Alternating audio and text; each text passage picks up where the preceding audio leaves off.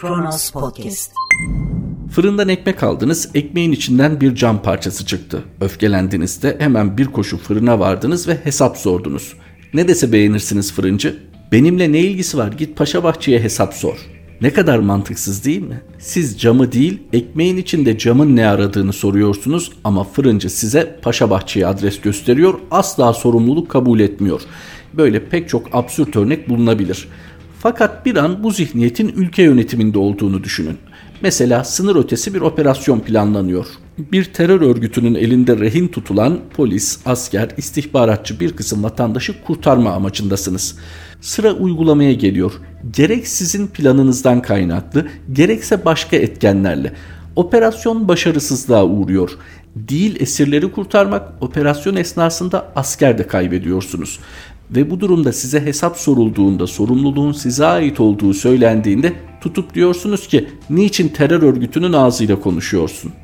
Siz de merak etmiyor musunuz? Bu ülkede acaba ne olumsuz giderse Cumhurbaşkanı sorumlu olacak? Çünkü şu ana kadar iyi olan her şey ondan, kötü, olumsuz olan hiçbir şeyse onun sorumluluğunda değil. Allah gerçekten dileyen herkese böyle bir yöneticilik nasip etsin. İyileri bana yazın, kötülerin benimle hiçbir ilgisi yok. Hatta muhalefetin suçu. E muhalefetin suçu olmasa onlara tazminat davası açılır mı?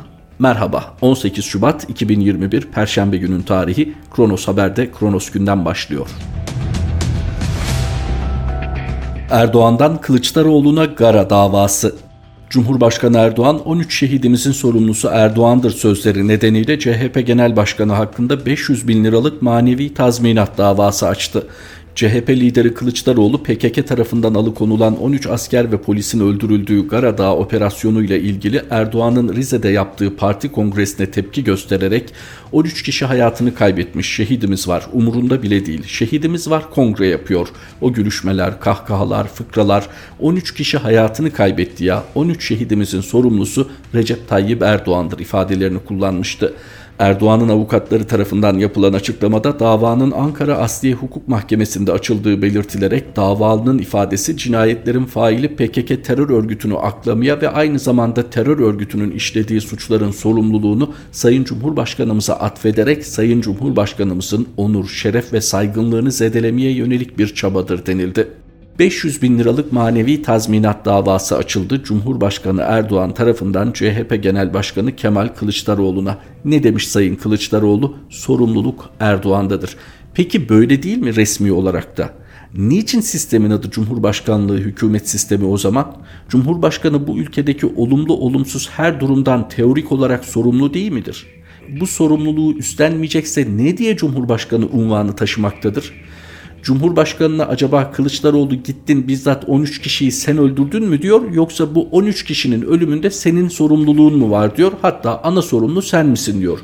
Bunu söylemekten, bunu dile getirmekten daha doğal ne olabilir muhalefet açısından? Siz tabii tüm meseleleri yerli ve milli ekseninde düşündüğünüz için böyle milli bir meselede nasıl olur da muhalefet PKK'yı değil Cumhurbaşkanını suçlar? PKK, Cumhurbaşkanı, devlet, terör örgütü bunların hepsi aynı potada değil. Kimse terör örgütünün bu konuda masum olduğunu söylemiyor. Kimse terör örgütü istemeden yaptı, kazayla yaptı. Böyle bir iddiada bulunan yok. Burada söylenen şu terör örgütü doğası gereği zaten bu kıyımı gerçekleştirebilir. Buna kimsenin itirazı yok. Fakat siz gerek planlama hatası, gerek uygulama hatası, gerekse de bir ihmal ya da kasıt nedeniyle bu 13 kişinin ölümüne sebep oldunuz. Çünkü bir kısmı 5, bir kısmı 6 yıldır esir tutulan bu insanlar şu ana kadar öldürülmediyse belli ki bir pazarlık amaçlanıyor. Siz bu kartı hiç kullanmadınız. Her ne kadar kullandık deseniz de kullansaydınız bunca zaman mutlaka bir şekilde haber olur olurdu kamuoyunun ve karar veriyorsunuz. Bunca zaman sonra biz bu rehineleri kurtaracağız. E tabi onun da bir siyasi getirisi olacak. Biz belki de o rüzgarla seçime gideceğiz. Her olay girdi ve çıktı mesabesinde değerlendirilirse tabii ki sorun yok. Bir takım gerekçeler ve ortaya çıkan sonuç bu. Fakat Gara operasyonundan sonra gün geçtikçe yeni ayrıntılar ortaya çıkıyor, yeni iddialar ortaya çıkıyor. Hatırlayacaksınız dün de size aktarmıştık. Profesör Doktor Hasan Köni Türkiye'nin mağaraya ulaştığında esirlerin orada olduğundan haberi yoktu şeklinde bir açıklamada bulundu ki Hasan Köni'yi sadece bu konularda teorik çalışmalar yapan bir akademisyen olarak düşünmemek gerek. Seneler senelerdir gerek güvenlik bürokrasisi gerek doğrudan ordu içerisindeki ilişkileriyle bu tür konularda belki pek çok gazeteciye nazaran daha sıcak bilgiler alabilecek bir isimdir. Ama tabii bu bilgiler yönlendirme amaçlı da olabilir. Yine Profesör Köne'nin iddiasına paralel olarak Kuzey Irak'ta da dillendirilen bir takım iddialar var. Aslında operasyonun mağaraya dönük olmadığı, daha sonradan geliştiği yani yola çıkıldıktan sonra böyle bir karar verildiği ve tabii bu bağlamda da içerideki esirlerin bilinmediği şeklinde iddialar da var. Burada iş dönüp dolaşıp şuraya gelecek. Devlet bize bu konuda şeffaf bir şekilde olayın sebepleriyle ve sonuçlarıyla tam olarak ne yaşandığını tüm boyutlarıyla aktarmadığı sürece bilgiler hep eksik kalacak. Ve evet bazı insanların zihninde de hep şu soru işareti olacak. Acaba devlet doğru söylüyor mu? Çünkü bu iddialar yabana atılır iddialar değil. Aslında en üzücü, en vahim kısmı ise bunun iç siyasete dönük bir takım sonuçlarının hesap edilmiş olması ya da edilememiş olması. Bir kere gün yüzüne çıkan bir mücadele var. O da devlet içinde bir takım gruplar ya yerlerini pekiştirmek ya da yeni yerler elde edebilmek adına sürekli hareketliler. Bu operasyonda acaba bu hareketlilik bağlamında mı değerlendirilmeli?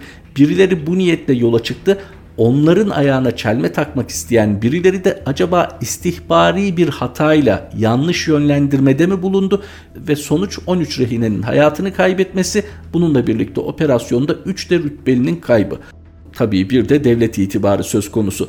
Hazır söz iddialardan açılmışken örgütün üst düzey yöneticilerinden Murat Karayılan'ın da bölgede bulunduğu hatta çok ciddi bir istihbari veriyle ne zaman nerede olacağı şeklinde bir takım verilerin elde olduğu iddiaları var. Peki bu iddialar doğru mu? Gerçekten böyle bir istihbari veri var mı? Bunu biz şu an bilemeyiz. Fakat olaydan hemen sonra Milli Savunma Bakanı Sayın Hulusi Akar ve Genelkurmay Başkanı Sayın Yaşar Güler'in açıklamalarına bakılırsa ciddi bir planlama var. Elde mağara ile ilgili çok ciddi veriler var, görseller var. İşte burada kafa karışıklığı iyice artıyor. Başka bir bölge mesela Sincar bölgesi hedefleniyordu olmadı. Sonra Gara bölgesine operasyon yapalım. Buraya yerleşmelerine izin vermeyelim kararına varıldı ve bu esnada rehinelerin orada olduğu bilinmiyordu. Hesap edilemeyen bir sonuç mu çıktı ortaya? Bu dillendirilebiliyor. Milli Savunma Bakanı Hulusi Akar'ın sonradan değişen söylemlerinde bu var. Fakat biz biliyoruz ki Cumhurbaşkanı'nın açık ifadesi var. Orada rehinelerin kurtarılmasına dönük bir adım atıldı. Fakat sonuç bu. Bu konuyu aydınlatmak tabii ki başta devlete düşer. Devlet, devlet olmanın gereğini yerine getirmeli ve kamuoyunu bilgilendirmeli. Hani kimse burada demiyor ki açıklanmaması gereken bir takım sırları açıklayın. Siz burada sadece bu sonuca nasıl ulaşıldığını makul bir şekilde izah edin. Ama tabii bu izahat bir takım insanların koltuklarından olmasına sebep olacaksa bunun için geri duruluyorsa bu hiç kabul edilemez. Fakat her halükarda bu operasyonun devlet içinde de bir takım sonuçları olacağı kaçınılmaz görünüyor. Gelelim başarı meselesine. Sayın Cumhurbaşkanı CHP Genel Başkanı Sayın Kılıçdaroğlu'na terbiyesiz herif gibi bir ifade kullandı ya. Bakın burada terbiye üzerinde duracaksak eğer 13 kişinin kurtarılması hedeflenen 13 kişinin birinin dahi kurtarılamadığı, bununla birlikte iki yüzbaşı ve bir assubayın hayatını kaybettiği operasyonla ilgili başarılıdır iddiasında bulunmak terbiyesizliğin ta kendisidir. Nesi başarıdır? Kaç rehineyi kurtardınız? Bir askerinizin burnu dahi kanamadı mı o bildik ifadeyle ya da terör örgütünden kaç kişiyi etkisiz hale getirdiniz? Kaldı ki başarının boyutu da bu değildir. Terör örgütünden kaç kişiyi etkisiz hale getirirseniz getirin. Siz orada rehine kurtarmayı amaçladıysanız ama bu sonucu elde edemediyseniz başarı bunun neresinde? Ve her benzer durumda olduğu gibi hükümet daha genel çerçevede Cumhur İttifakı ben nasıl elimi yıkar ve buradan tertemiz çıkarım arayışında. Nitekim CHP Genel Başkanı Sayın Kemal Kılıçdaroğlu'nun ve muhalefetin diğer kesimlerinin de doğru olarak Cumhurbaşkanı sorumludur ifadesi son derece kızdırmış Sayın Erdoğan'ı ve hemen tazminat davası açıldı CHP Genel Başkanı Sayın Kılıçdaroğlu hakkında size görevinizi ve sorumluluğunuzu hatırlatmış. Siz bu konudaki başarısızlığın sizden kaynaklanmadığını teknik ayrıntılarıyla anlatır, kamuoyunu aydınlatırsınız ne ala. Yok yine hamasi nutuklarla 13 rehine öldürülmüş, operasyona katılan 3 rütbeli hayatını kaybetmiş. Siz buna rağmen başarılı diyorsunuz. Bunu izah edin, anlayalım. Biz de bu başarı Sayın Cumhurbaşkanınındır diyelim ya da bürokratlarınızın ve bakanlarınızın dahi pek sevdiği ifadeyle Sayın Cumhurbaşkanının yönlendirmesiyle yapılmış yapılmış bu operasyon başarılıdır diye kabul edelim. Neyin tazminat davası bu? Ana muhalefet partisi lideri size sorumluluğunuzu hatırlatmış. Aynaya bakmak, bir devlet başkanının görev ve sorumluluklarını hatırlamak bu kadar mı zor?''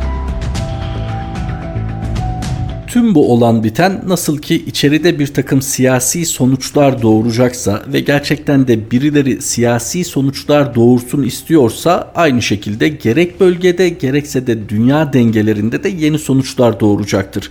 Amerika Birleşik Devletleri tabii ki kastettiğimiz çünkü Biden ekibinin Trump'tan önce daha Obama döneminde Suriye'nin kuzeyindeki Kürt gruplarla temas halinde olduğu biliniyor. Bu sürpriz değil onlar da bunu saklama ihtiyacı hissetmedi. Bunun orada nasıl bir sonucu olur? Ya da işte AK Parti sözcüsü Ömer Çelik'in ifade ettiği gibi sınırları mı değiştirmek istiyor birileri? Acaba bu açıklamayla mesaj Amerika Birleşik Devletleri'ne mi? Pek çok soru sorulabilir bununla ilgili. Aslında şu ana kadar bazı konularda hiç konuşulmaması da cevapların nasıl olacağına dair bir ipucu taşıyor. Acaba bu Gara operasyonu üzerinden de Amerika Birleşik Devletleri'ne bir mesaj verme niyeti var mıydı? Arzulanmayan bu sonuçtan sonra da bakın işte desteklediğiniz Kürt grupların özelde de PKK'nın tutumu budur mu denilmek isteniyor. Orada Amerika Birleşik Devletleri'nin tutumu çok resmi ve açık. PKK'yı bir terör örgütü olarak kabul ediyor ama PYD, YPG gibi gruplara böyle bir bakışı yok. Evet bölgede denklem karışıktı. Daha da karışacağı benziyor. Türkiye'nin bir takım kaygıları var bölgede muhtemel planlarla ilgili. Fakat Erdoğan'ın kaygısı çok daha farklı. Erdoğan'ın belki şu ana kadar ikili ilişkilerle idare ettiği durum bundan sonra kurumsal bir dış politikayla Amerika Birleşik Devletleri tarafından idare edilmeyecek gibi görünüyor. Kronos Haber'de Alin Ozinya'nın yazısı Erdoğan'ın Biden kumarı. Amerika Birleşik Devletleri'nin yeni başkanı Joe Biden'ın Trump'tan koltuğu devralıp 20 Ocak'ta göreve başlaması tabir yerinde ise varını yoğunu Trump'a yatıran Erdoğan için oldukça can sıkıcıydı. Biden'ın Türkiye'ye yönelik beklenen ve duymaya başladığımız söylemlerle kendini belli eden politikaları aksini iddia etseler de Erdoğan ve yakınlarının moralini oldukça bozuyor. Erdoğan'la Trump ikilisi arasındaki tuhaf kişisel ilişkiye benzemeyeceği ilk günden belli olan ve kurumsal bir zemine oturtulması planlanan Türkiye-ABD ilişkilerinin yeni dönemi ilk günden sancılı başladı. Biden pek çok ülke lideriyle görüşme yapmasına rağmen halen Erdoğan'la görüşemedi. Diğer yandan Türkiye ABD'nin gündeminde değil dersek yanlış yapmış oluruz. Türkiye'de üzerinde durulmasa da konu Türkiye olunca yan yana gelen Cumhuriyetçi ve Demokrat 54 senatörün Erdoğan'ın içeride ve dışarıda muhalifleri bastıran otoriter tavrını durdurması konusunda adım atması için Biden'a yazdığı mektup bunun en önemli kanıtı. Biden'ın henüz 3. haftasındayken Trump'ın azli konusunda senatörlerin oldukça yoğun çalıştığı bir dönemde bu mektup gelişecek Erdoğan durmalısın siyasetinin ilk mesajı. Çiçeği burnunda Biden yönetiminin eski HDP eş genel başkanı Selahattin Demirtaş ve sivil toplum lideri Osman Kavala'nın tutukluluğunun sona ermesi, Boğaziçi Üniversitesi öğrencilerine yönelik tutuklama ve baskılara son verilmesi çağrıları da gözden kaçmamalı. Washington altını çize çize ABD'de ve dünya genelinde otoriterleşmeyle savaşılacağının, insan hakları ihlallerine duyarlı olunacağının sinyalini veriyor. Bu anlamda Beyaz Evin Türkiye'yi Rusya ve Çin'le aynı kefede değerlendirdiği bir sır değil. Türkiye'nin NATO üyesi olması tabii ki ilişkilerin geleceği konusunda büyük bir etken. Lakin insan hakları konusunda Türkiye'nin sözü geçen ülkelerin yanında görüldüğü çok açık. NATO üyeliği bu kez Türkiye'nin elini rahatlatmıyor. Aksine son yıllarda gelişen Rusya ile adı konulmayan ilişkisi ve S-400 hava savunma sistemlerinden kurtulmasına yönelik baskıyı daha da ağırlaştırıyor. ABD Dışişleri Bakanı Antony Blinken'ın göreve geldikten sonra yaptığı bir konuşmada Türkiye'yi sözde stratejik ortağımız olarak anması tüm bunların özeti niteliğinde.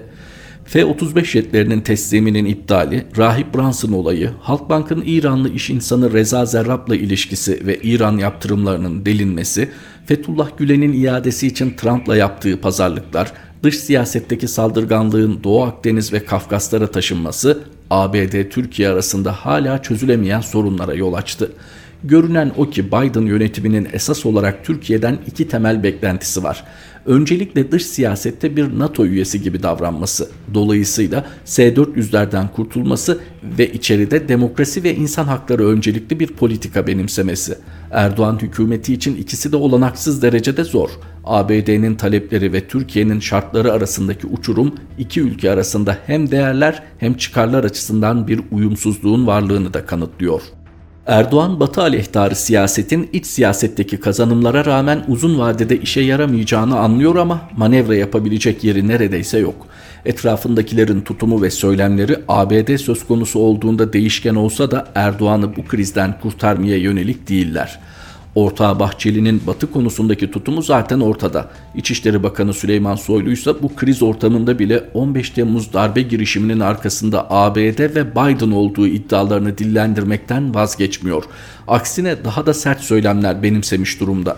Milli Savunma Bakanı Hulusi Akar ise ABD ile ilişkilerin önemini anlayan ve durumu toparlamaya çalışan az aktörden biri. Lakin onun da önerileri gerçekçi değil. S-400'ler hakkında Yunanistan ve eski Varşova Paktı ülkelerini örnek vererek sürekli kullanacağız diye bir şey yok diyen bakanın bahsettiği ülkelerdeki sistemlerin NATO'ya entegre şekilde çalıştığından ve S-300 ve S-400 sistemlerinin teknolojik açıdan oldukça farklı olduğundan haberi olmaması mümkün değil herhalde başka bir çözüm önerisi aklına gelmiyor. Tüm bunların ışığında iş yine Erdoğan'a düşüyor. Köşeye sıkışmışlığın verdiği ruh haliyle olayı yokuşa sürüyor Erdoğan. Şart koşuyor. Ama siz de Suriye'de PKK, YPG, SDG'ye desteği keseceksiniz diyor. Kısaca pazarlık yapıyormuş gibi görünmeye çalışıyor ama o da farkında. Konu pazarlığa kapalı. Görünen o ki ABD'nin derdi S-400'ler, Erdoğan'ınki ise Kürtler. Türkiye'nin Gara'ya yönelik hükümet tarafından henüz sebebi tam olarak açıklanamayan operasyonunda 13 Türk vatandaşının hayatını kaybetmesi sonrası ABD Dışişleri Bakanlığı'ndan gelen açıklama Ankara ile Washington arasında yine gerginliğe neden oldu. ABD Dışişleri Sözcüsü Ned Price imzalı açıklamada Türkiye'nin hayatını kaybedenlerin PKK tarafından infaz edildiğine dair açıklaması doğrudan kabul edilmedi. Kullanılan eğer doğruysa ibaresi can sıktı. Türk vatandaşlarının terör örgütü PKK'nın elinde öldüğü haberleri doğrulanırsa bu eylemi en güçlü şekilde kınarız ifadeleri ABD'nin Türkiye'ye güvenmediğinin resmi bir ilanı. Erdoğan hükümeti bunu hazmedememekte haklı olsa da durum bu. Erdoğan'ın ABD'ye yönelik bal gibi de PKK'nın arkasındasınız sözleri Ankara'nın Washington'la zor bir yola girdiği konusunda şüpheye yer bırakmıyor. Geçen hafta George Washington Üniversitesi tarafından düzenlenen Biden yönetimi ve dünya ne beklenmeli başlıklı panelde ABD-Türkiye ilişkileri de tartışıldı. Biden yönetiminin dış politikasının NATO, Orta Doğu ve Asya ayağının konu alındığı paneldeki görüşler yine iç açıcı değil. Uzmanlar S-400 konusunda bir çıkış noktası bulunabilse bile iki ülke arasındaki ittifakın temellerinin artık yok olduğunun altını çizdi. George Washington Üniversitesi Orta Doğu Projesi Direktörü Mark Lynch, Erdoğan'ın 10 yıl öncesindeki Erdoğan olmadığını belirten konuşmasında Türkiye şu anda 2016'daki başarısız darbe girişiminin ardından Erdoğan'ın paranoyasının tetiklediği bir otokrasi dedi. ABD'li düşünce kuruluşu Brookings Enstitüsü'nün Türkiye-ABD ilişkileri üzerine yayınladığı raporda ABD'nin Türkiye'ye baskılarını çoğaltacağı yönünde görüşlere yer verdi. Batı ile bağların yeniden kurulmasından fayda sağlayacağına demokratik olarak seçilmiş bir Türk hükümeti karar verecek. O zamana kadar Washington'ın önündeki zorluk bunu görünür kılmak için yeterli baskıyı sürdürmek olacaktır ifadelerinin yer aldığı Nicholas Danforth imzalı raporda Türkiye'nin ABD'yi bir müttefik olmaktan çok stratejik bir tehdit olarak gördüğü belirtildi. Rapor Türkiye'nin kendini yükselen bir güç, Batı'yı ise gerilemekte olan bir düşman olarak gördüğünün altını çizerken Biden'ın önünde kağıt sayı kullanma fırsatının yanı sıra Türkiye'nin dış politikasından endişe duyan ülkelerle daha etkin çalışabileceği görüşüne yer veriyor. Türkiye'deki Ankara-Washington ilişkileri yorumları ise evlere şenlik. Ana akım medyada tam bir akıl tutulması yaşanıyor. Hürriyet yazarı Hande Fırat, ABD-Türkiye ilişkileriyle ilgili olarak ABD istediği kadar açıklama baskı yapsın, S-400 konusu geride kalmıştır dedi. Nedim Şener ise ABD ile askeri çatışma kaçınılmaz görünüyor dediği yazısında ABD'nin Türkiye'ye her cepheden saldırdığını ve saldıracağını iddia etti.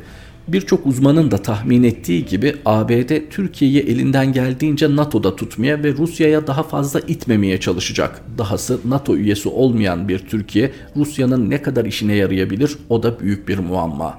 Tüm bunların yanı sıra büyük bir ekonomik gerilemeyle kendini gösteren yönetilememe krizine dış politikadaki bu sıkışmışlık eklendiğinde Türkiye'nin geleceği konusunda iyimser tahminler yapabilmek çok zor.